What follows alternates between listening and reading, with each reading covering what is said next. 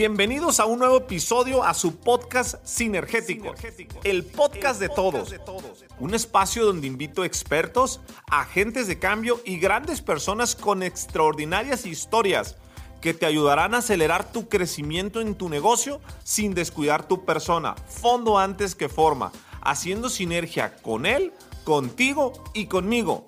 Mi objetivo es inspirarte, motivarte, acelerarte y hacer sinergia para que juntos alcancemos todos nuestros objetivos. Si estás, listo, comenzamos.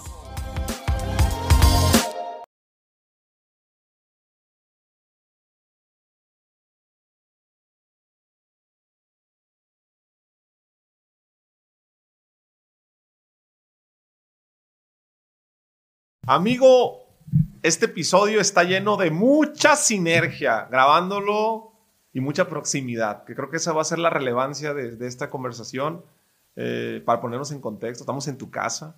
Yo, es, es el primer episodio que grabamos en, en, una casa. Corrígeme si me equivoco yo. ¿No, verdad? Es el primer episodio que, que, grabamos en una, que grabamos en una casa, en tu casa, amigo. Un gran anfitrión. Gracias por, por tan bonito detalle. Yo te lo decía la otra vez que yo sé el valor que tiene un hogar, ¿no? Y abrir las puertas eh, como tú lo hiciste y creo que va a salir una, una sinergia muy padre, una amistad de vida y pues, amigo, bienvenido a, al podcast. Amigo, gracias y bienvenido también a tu casa, a tu espacio. Créeme que para mí es un honor enorme desde que te conocí en Guadalajara.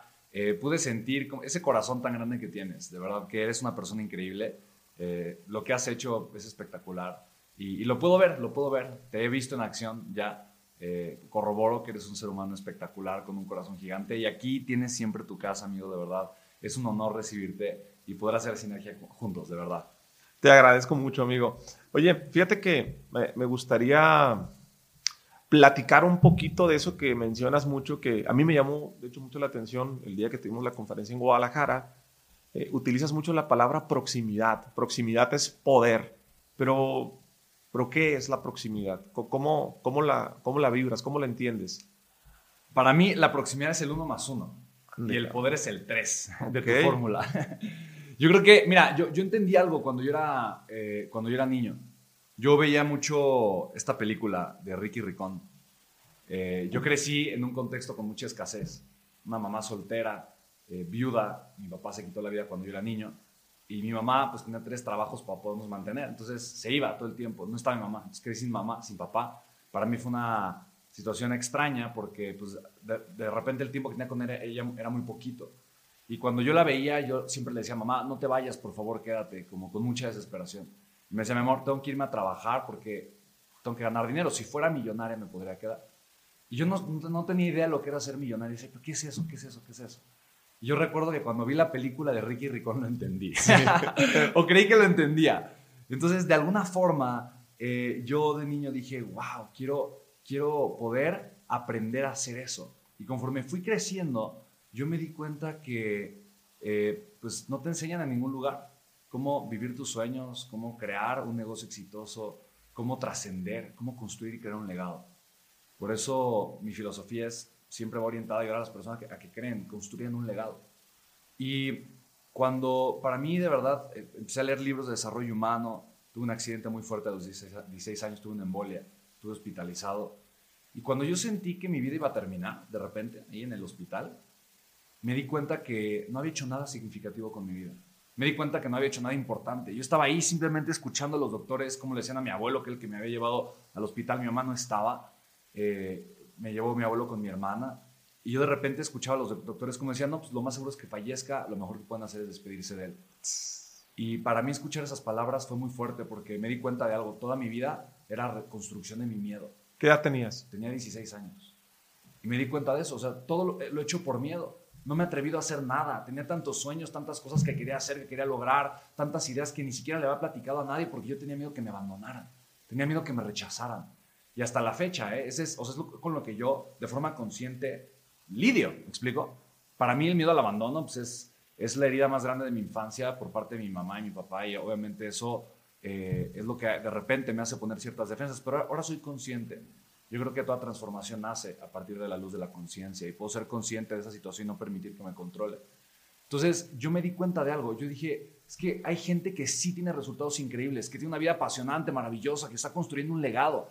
Ya después eh, eh, mi ambición ya no fue por dinero, era más por cómo logro ser una persona que impacte al mundo, que genere un cambio positivo. Y entonces empecé a leer biografías, autobiografías de las personas. Es un tipo de proximidad, ¿no? Cercanía del contenido con la historia de la persona, pero no es una proximidad tan afín, ¿no? Tan cercana. Al final de cuentas, digo, lo que yo he aprendido de ti, ¿no? En, estos días que has estado en mi casa, con el ratito que hemos estado conviviendo, ha sido un año de curso de redes sociales, ¿me explico? Sí. Entonces, esta proximidad en persona te genera muchísima más experiencia, eh, eh, eh, aprendizaje y aceleración en, tu camino que, que, tener una proximidad de menor calidad. Pero yo no sabía todo eso en ese momento. Empecé a leer libros, escuchar audios y en algún momento me determiné, dije, voy a conocer un empresario exitoso, alguien que admiro mucho en ese momento, John Maxwell, un hombre súper exitoso en negocios. No sé si lo conozcas o hayas escuchado de él. Es el mejor en liderazgo. Correcto, el mejor en liderazgo. Eh, tiene más de 100 libros, ha asesorado a muchos presidentes. Y John eh, lo, lo, convencí de que viniera a México. Me tardé seis meses en convencerlo. Literalmente, seis meses insistiéndole para que viniera, para que viniera, para que viniera. Me dijo que no. Por seis, seis meses me dijo que no. Eh, obviamente el manager. Le escribió una carta, la leyó y eventualmente aceptó y me mandó un contrato como diciendo, oye, pues ahí está, o sea, voy, pero pues ahí está el contrato. 150 mil dólares. Yo no tenía, obviamente, eh, pues dinero, no tenía una empresa, no sabía ni qué edad tenías cuando pasó eso? Ahí tenía 21 años. Cuando recibí el contrato, lo fui a imprimir en un cibercafé, estaba de vacaciones, literalmente eh, con una pluma ahí, big mordida, no por mí, eh, del cibercafé. Leí el contrato y con la mano temblorosa lo firmé diciendo: va a pasar una de dos cosas. Voy a ganar mucho dinero, voy a aprender mucho. Y aprendí mucho. Definitivamente, el primer evento perdí mucho dinero, quedé súper endeudado. tenía 22 años cuando eso pasó eh, ya hace una década, hace 10 años. Pero me llevé una experiencia tan bonita, amigo, de verdad, fue algo tan importante. No me importaba la deuda, de verdad no me importaba, porque yo había conocido a John Maxwell y había iniciado una relación con él, una amistad. Él en ese momento se convirtió como pues, en mi mentor, tal cual. Y esa relación me empezó a abrir tantas puertas, él me empezó a presentar gente, empezamos a hacer sinergia sin que yo me diera cuenta. Proximidad. Proximidad. Va. Entonces, para mí ese uno más uno, dependiendo quién es el otro uno, ¿no? Para mí es igual a 3 o 3 mil o 3 millones o 3, o sea, es eh, como, te lo dijo Elias Ayub, ¿no? En, en, Random House cuando lo entrevistaste. Y para mí eso, eso es espectacular porque cuando yo soy, yo soy uno, pero me junto con un uno que tiene más valor que yo en otra área, que en ese caso, por ejemplo, tú tienes mucho más valor que yo en, en muchas cosas, entonces cuando yo me junto contigo, automáticamente eh, esa proximidad, esa cercanía me empieza a enseñar, me empieza a nutrir, me empieza a compartir me empieza a ampliar mi mente y mi contexto. Ahora veo cómo si se puede, ahora veo cómo se hace, ahora entiendo que yo también puedo y lo practico y lo hago y me doy cuenta que se puede y que funciona y que es real. Y ahora el resultado que yo tenía, que era de este tamaño, con muchísimo esfuerzo, ahora con menos esfuerzo genera un resultado de este tamaño. ¿Me explico? Sí. Y eso es lo que provoca la proximidad. Por eso la proximidad es poder. Poder crecer, poder crear, poder avanzar, poder generar. Y ese poder te va a ayudar simplemente a lograr cualquier meta o objetivo. ¿Quieres ganar más dinero? Genera proximidad con quien tiene el resultado. ¿Quieres tener mejores relaciones? Genera proximidad con quien tiene el resultado. ¿Quieres crecer más en tus redes sociales? Genera proximidad con el que tiene el resultado. Solo es cuestión de aprender a generar la proximidad de la manera correcta. Por eso yo creo que la proximidad es poder. Definitivamente, eh, para mí, el haber aprendido a generar la proximidad correcta eh, y la, o sea, el tipo de proximidad y la calidad de la proximidad para mí eso ha marcado una diferencia extraordinaria. No, y se nota que lo llevas a cabo. O sea, que te lo decía ahorita, me llama mucho la atención que cuando alguien te transmite algo o cuando ves un concepto, lo aplicas. Pocas veces he conocido personas tan ejecutoras eh, que llevan a la acción de la forma en la que tú lo haces. Pero fíjate que hay lo que te quiero preguntar, que yo te veo, eres una persona exitosa, eh, tu contexto, me gusta la palabra como lo utilizas, es un contexto millonario, es un contexto de abundancia, ya no es de escasez, pero creo que tienes una historia que, no, sé si la hayas contado, eh, yo la, conocí en la conferencia, pero la parte humana, mencionas tú que naciste y creciste en un contexto de escasez. Yo dije, yo le quiero preguntar esto, dices que tu papá se suicidó, ¿Cuántos, ¿Cuántos hermanos tienes? Sí, mira, la familia, mi familia es, la historia de mi familia es un poco rara sí. o, atípica. Bueno, quién sabe, ¿no? Tal vez es, muy, es más típica de lo que imagino. Pero mi mamá se casó muy chiquita a los 16 años sí. y tuvo dos hijos, mis hermanos mayores, por parte de mi mamá. Yo nunca crecí pensando que eran mis medios hermanos. O sea, la verdad para mí son mis hermanos y punto, ¿no? Crecimos en, el mismo hogar, entonces son mis hermanos. Sí. Ellos eh, son bastante mayores que yo. Mi papá, por otro lado, se casó y tuvo dos hijas. Pero mi papá tuvo por ahí una historia eh, fuerte donde la separación con su primera esposa no fue, pues no, no se dio de la mejor manera. Y entonces, eh, pues cuentan, obviamente, porque pues, mi papá no estuvo aquí para contármelo, pero cuentan mis tíos que un día llega mi papá a su casa y no está. O no está su esposa, o su ex esposa, que era la mamá de sus hijas. Ella era española se conocieron en la universidad en Estados Unidos, se enamoraron y obviamente vivían aquí en México. Mi papá, dentista, odontopediatra, eh, con broncas en ese momento, eh, con muchas broncas en su matrimonio. Entonces él llega un día a su casa y no está su esposa y no están sus hijas. Entonces ella se regresó a España, se llevó a sus hijas, se regresa a España. Y pues mi papá con problemas de dinero, con una gran dificultad, pues no podía irla a saber. Pero, podía irla a saber, pero pues no le alcanzó. O sea, y en esa época estoy hablando apenas en a inicios de los 90. Bueno, a finales de los 80, cuando mi papá se separa. Entonces, eh, obviamente ir a ver a, tus hijas eh, en otro continente donde un boleto de avión representa una cantidad estratosférica de dinero, pues era muy difícil para él poderlo hacer. Y eso pues, le afectó, le, partió muy fuerte el corazón, le afectó mucho. Luego tuvo broncas de dinero muy graves. Eh, llegó la crisis, una crisis financiera muy fuerte. Mi papá armó su consultorio en Tijuana, se endeudó en dólares para llevar todo. Él estudió en Estados Unidos, entonces sus técnicas, toda la parte dental eh, era pues con técnicas de Estados Unidos. Compró el consultorio en San Diego, se lo llevó a Tijuana para atender ahí a gente de San Diego y de México. Y después decide mudarse a la Ciudad de México y el camión de mudanza nunca llega, se roban todo su equipo.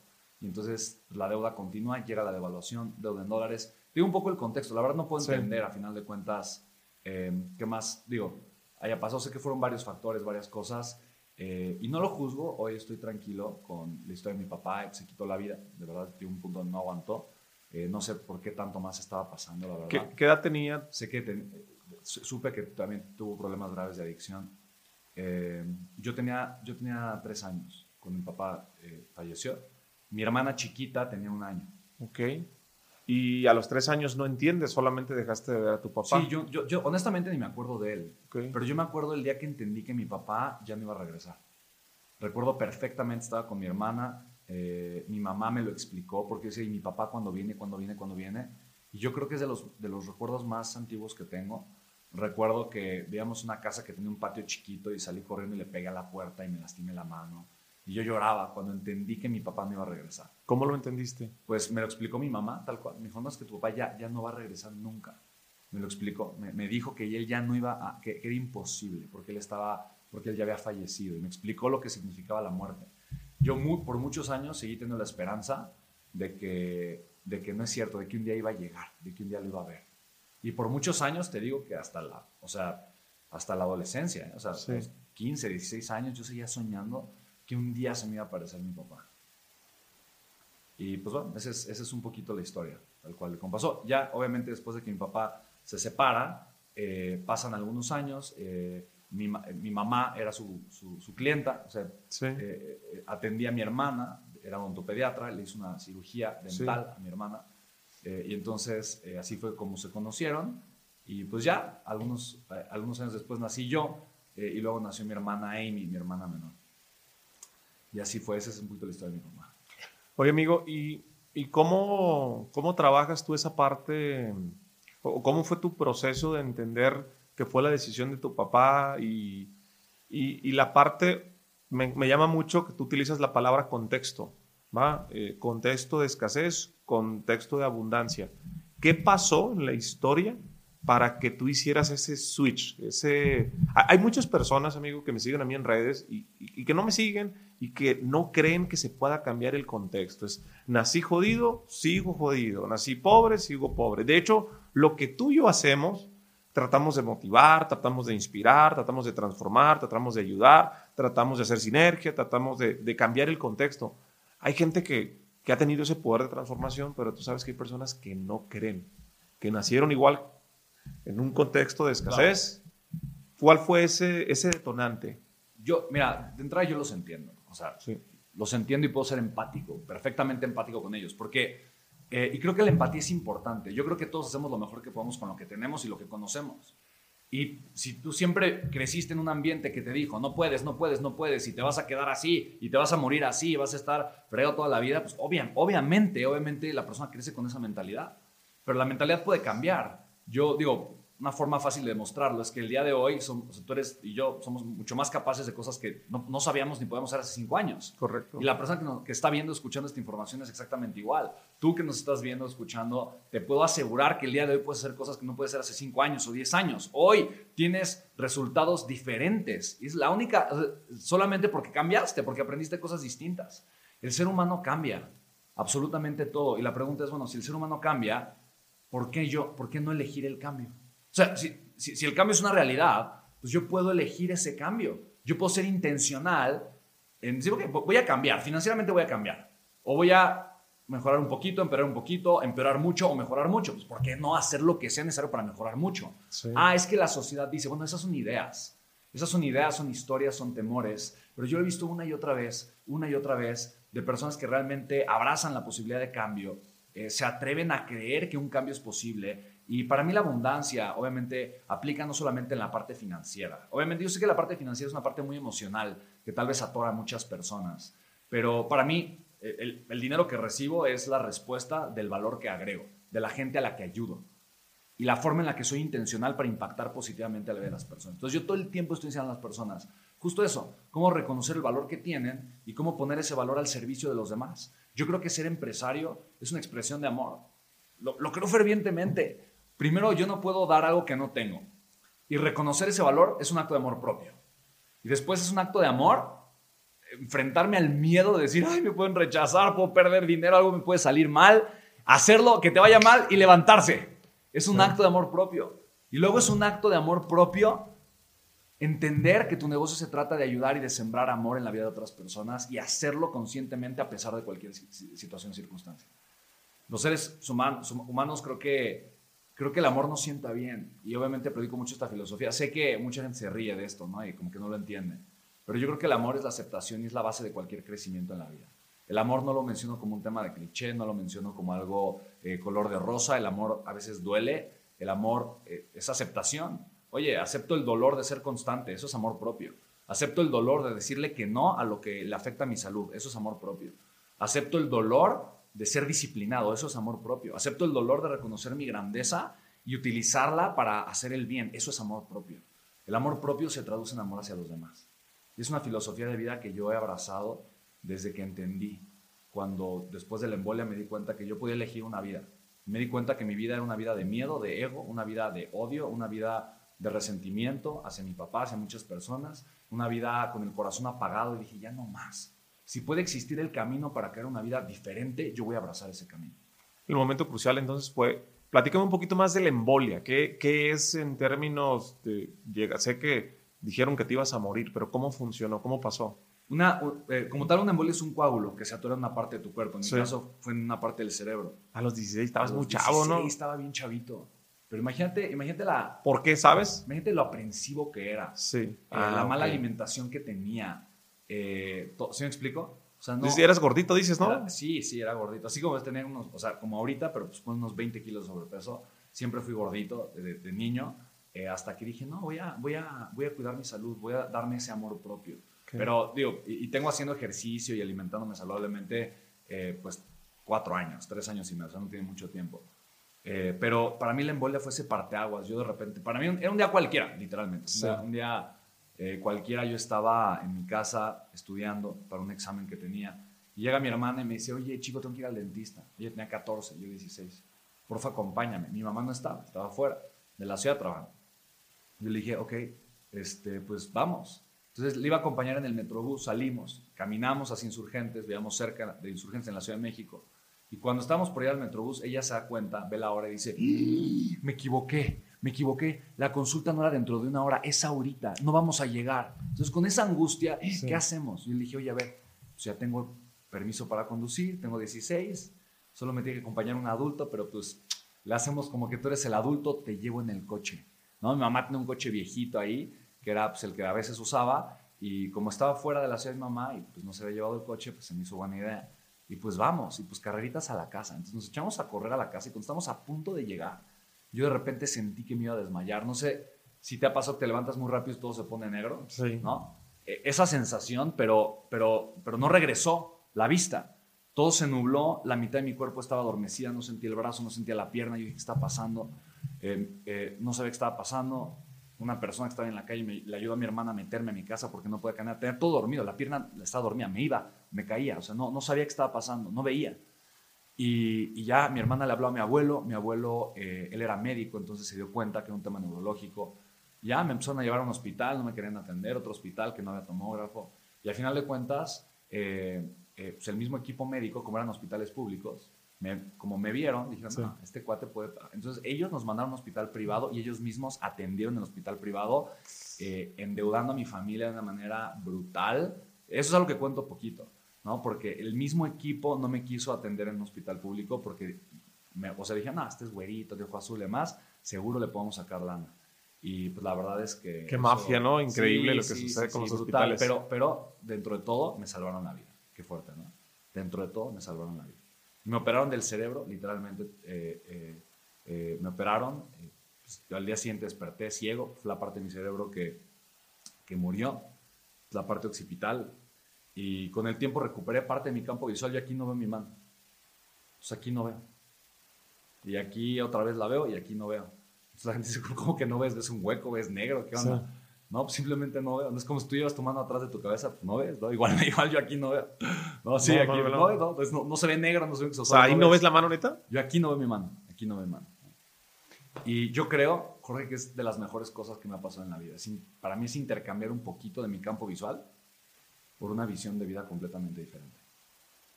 Y es algo que yo le deseo a todos. No que se queden ciegos ni que les den una embolea, pero que aprendan a ver la vida desde una perspectiva diferente. De la perspectiva de la posibilidad de la perspectiva de lo que puede ser diferente, de la perspectiva de lo que puede ser mejor, de la perspectiva de lo que sí pueden atreverse a crear, de la perspectiva de lo que sí pueden atreverse a vivir. Yo antes predicaba esto sí. y la gente me decía que estaba loco. Hoy tengo resultados y ya la gente me cree más. Hoy la gente dice, ah, no manches, no, pues sí, oye, no, pues, ¿cómo le hiciste para generar tanta abundancia? Yo, yo decía esto, oye, sigue tus sueños, atrévete a creer en ti. Demás gente, ah, estás loco. Yo tenía mi libretita, esa es mi libreta millonaria, porque estoy tomando decisiones que me han ayudado a ser millonario y impactar la vida de muchas personas. Estás loco. Tú sin título universitario, nadie te va a contratar, no vas a ganar dinero. ¿Cómo le vas a hacer? Estás loco. Y el día de hoy me dicen, ¿cómo le hiciste? Y la gente que me criticaba me decía, no, yo, yo, lo, yo lo apoyé, yo siempre lo apoyé. Yo, Ay, yo Típico. Lo apoyé. Sí, sí, sí. Sí, sí, sí, toda la familia. ¿no? ¿Cómo le hiciste, amigo? ¿Cómo, llega, ¿Cómo llegamos a Spencer hoy, 32 años, en abundancia, en crecimiento, impactando? ¿Qué crees que hiciste bien? Eh, eh, ¿cómo, A veces es difícil, ¿no? Porque, y creo que es donde viene la crítica allá afuera, porque tratamos de resumir el éxito, el, proceso en unas palabras, pero, pero creo que siempre motiva, siempre enseña, siempre transmite. De ese día que tú pensaste que te ibas a morir, y que dejaste de culpar a la vida, las circunstancias al día de hoy, ¿qué crees que hiciste bien? Mira, yo el día de hoy lo veo con muchísima claridad y mucha conciencia. Un negocio exitoso y la abundancia es el resultado de cosas simples, fáciles de ejecutar. Pero existe un periodo de gestación. No puedes llegar con tu esposa y decir, ay, mi amor, tengamos un hijo, pero que nazca en dos meses. No, se puede, a menos que lo quieras adoptar o a menos que ya tengas siete meses de embarazo y no se haya dado cuenta. Pero si quieres tú eh, no iniciar el proceso de tener un bebé, no lo vas a tener en dos meses. Hay un proceso de gestación. Ese proceso de gestación funciona en todo, en tu salud. Oye, quiero bajar de peso. Ok, está bien. ¿Puedes bajar 20 kilos en una semana? Pues sí, córtate una pierna, pero no es sostenible, ¿no? Sí. O sea, y un brazo, sí. O sea, no, no es sostenible. Entonces, pero hoy puedes comenzar a construir los hábitos, correctos para que en seis meses tengas el resultado en salud, para que en nueve meses tengas un hijo. ¿Me explico? Lo mismo pasa en la parte financiera. El problema, amigo, es la desesperación. El problema es actuar desde la necesidad. El problema es querer todo para mañana. Cuando llevo 20 o 30 años sin hacer nada para que eso suceda. Ese es el problema, la mentalidad, que es una mentalidad de escasez, de necesidad. Es una mentalidad de todo lo que quiero para mañana y ya me está cargando el tren y entonces no sé qué hacer. El problema es la mentalidad. Entonces, la realidad es que, ¿cuál es la diferencia? Simplemente he, generado hábitos. Hábitos mentales, hábitos de pensamiento, hábitos emocionales. Yo todos los días me levanto a las 5 y media de la mañana y lo primero que hago es que reviso mi día anterior. Lo primero que hago es que medito y conecto con el amor, con la alegría, con la felicidad. Reviso mi día anterior y planeo el día que voy a tener y veo cuáles son los resultados que tuve, si fueron buenos o no. La gente hace eso solo una vez al año, en Año Nuevo. Yo aprendí eso de millonarios, generando proximidad. Después de John Maxwell he traído a más de 50 empresarios multimillonarios, líderes mundiales. J.B. Straubel, que inició Tesla en el garaje de su casa y fue a recaudar capital, se tapó con Elon Musk. Nick Vujicic, multimillonario, no tiene brazos ni piernas. Chris Gardner, el que se hizo exitosísimo en la bolsa sin estudios, apenas aprendió a leer y escribir. Su película la protagonizó Will Smith en busca de la felicidad. Muy buena película. Y, un montón, y un montón de empresarios exitosos. Solo es la mentalidad, amigo. Solo es la mentalidad. Y hábitos. Y hábitos. La mentalidad, obviamente, que te lleva a construir los hábitos correctos. Entonces, por ejemplo, yo ahorita estando contigo, yo me doy cuenta que hay hábitos que yo no tengo en la parte de redes sociales. Me doy cuenta que hay ciertos hábitos que necesito implementar en mi vida, otros que son muy deficientes. Entonces, ¿qué hago? Inmediatamente tomo acción para cambiar el hábito mediocre o implementar un hábito positivo. Entonces, puedes tú refinar tu forma de pensar y refinar tu forma de actuar, pero es un proceso. Y el proceso requiere de paciencia. Ahora, cinco años, tres años, dos años, es suficiente para que cualquier persona transforme su vida en todos los sentidos. Emocionalmente, mentalmente, en sus relaciones, sus finanzas, su salud. ¿Me explico? Sí. Yo hoy me siento pleno. Hoy me siento pleno. Hoy me siento contento con el papá que soy para mis hijos. Me siento contento con la relación de pareja que tengo. Me siento contento con mi vida financiera. Me siento contento con lo que hago, con lo que me dedico, con el estilo de vida que he construido. Me siento, con, me siento pleno, me siento contento con mi salud. Puedo mejorar, soy súper perfeccionista, quiero mejorar en todo, pero me siento pleno, porque lo he ido construyendo poco a poquito y eso me da una certeza que cualquier persona puede. Tengo la certeza de que cualquier persona lo puede hacer, porque yo vengo de no tenerlo. Yo vengo de no tener la emoción correcta. Yo vengo de ser una persona introvertida. Yo vengo de ser una persona amargada, peleada con la vida, frustrada, con sobrepeso, con problemas de salud, sin dinero, endeudado, quebrado, sin estudios. Bueno, con estudios pero sin título universitario. ¿Me explico? Entonces, tengo las, amo la transformación. Es mi pasión más grande, ver la transformación en las personas. Y por eso tengo cuatro empresas, pero donde realmente está más puesto mi corazón es en realmente ver la transformación en las personas y convencerlas de que la transformación es posible y de que sí, no, no es de la noche a la mañana. Yo sé que hay, hay un montón de gente en las redes sociales, ¿no? Que, te, que, te, quieren vender esta falsa idea de que te haces rico de la noche a la mañana, de que bajas de peso, ¿no? Eh, rápidamente. Eso no es cierto, o sea, no, no, no, no pasa así, pero sí, es un, sí, sí hay procesos para mejorar tu vida, siempre. Y hay procesos para empeorarla. O sea, de verdad. Y son predecibles. Son predecibles. Fuma como chacuaco, toma todo el alcohol que puedas, consume eh, eh, cosas fritas y aliméntate eh, con poca salud. ¿Me explico? toma azúcar y refresco. Eso es predecible. O sea, tú sabes que es, es predecible. La persona se va a enfermar, le va a dar diabetes, efisema pulmonar, va a vivir menos tiempo. Es lógico, es predecible.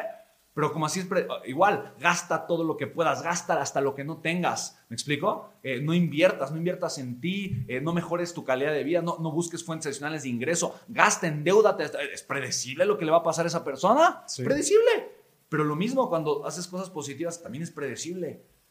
Estudia, eh, lee libros de educación financiera, aprende, ¿me explico? Conecta contigo, ámate, ámate, ámate, respétate, ponte límites saludables. Dale un espacio hermoso a tu vida, cree en ti, en tu potencial.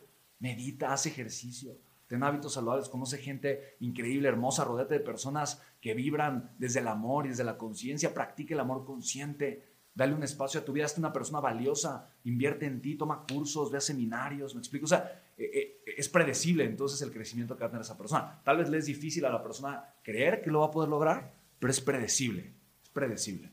Amigo, de todos los cursos, seminarios, talleres y todo lo que te has capacitado a lo largo de estos años, ¿cuál es el que recuerdas así como que te dejó marcado o el que más has disfrutado por algo, que ha hecho una transformación dentro de todo lo que has tomado? Yo, yo, yo tengo una filosofía que practico mucho y para mí obviamente lo importante es eh, conectar mucho con el presente. Entonces, yo creo que el, el, que más he disfrutado es el último y el que más voy a disfrutar es el siguiente.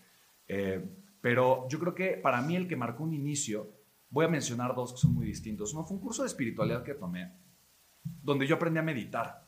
Yo tenía 17 años, acá de tener la embolia, y yo fue la primera vez que conecté con el amor consciente. Y eso abrió en mí la posibilidad de aprender más acerca de la espiritualidad y el desarrollo del potencial humano, que es vivir más consciente, punto. ¿Qué es la espiritualidad? Vive más consciente. Y entonces elige en conciencia. Ya, esa es la espiritualidad. Ya, nada más. Vivo en mayor conciencia y elijo en conciencia. E, eso, eso marcó para mí ese inicio. Y otro, otro curso, yo trabajé y pagué y, y ahorré mucho para tomarlo con Anthony Robbins eh, Tony Robbins, no sé si lo has escuchado. Nunca he ido con él, fíjate. ¿Lo recomiendas? pues bueno, yo a los 19 años me pagué mi primer curso con él y, tomé todos sus programas y demás. Y para mí fue increíble porque yo ahí por primera vez estuve en un ambiente rodeado pues, de empresarios. Mucha proximidad. mucha, sí, o sea, era una proximidad no tan próxima porque no hablaba bien inglés en ese momento. Apenas estaba aprendiendo eh, a hablarlo un poquito mejor. No entendía el 100% de lo que él decía y habían un montón de empresarios, gente exitosa y demás, pero pues no, todavía no tenía yo, ¿sabes? Como que esta seguridad para acercarme con alguien, pero, pero, pero pude ver que era posible. Pude ver que había mucha gente que se había transformado, que había crecido, eh, y obviamente mucho de lo que yo viví en ese seminario eh, me ayudó principalmente a aprender que podía vencer mis miedos y elegir vencer mis miedos.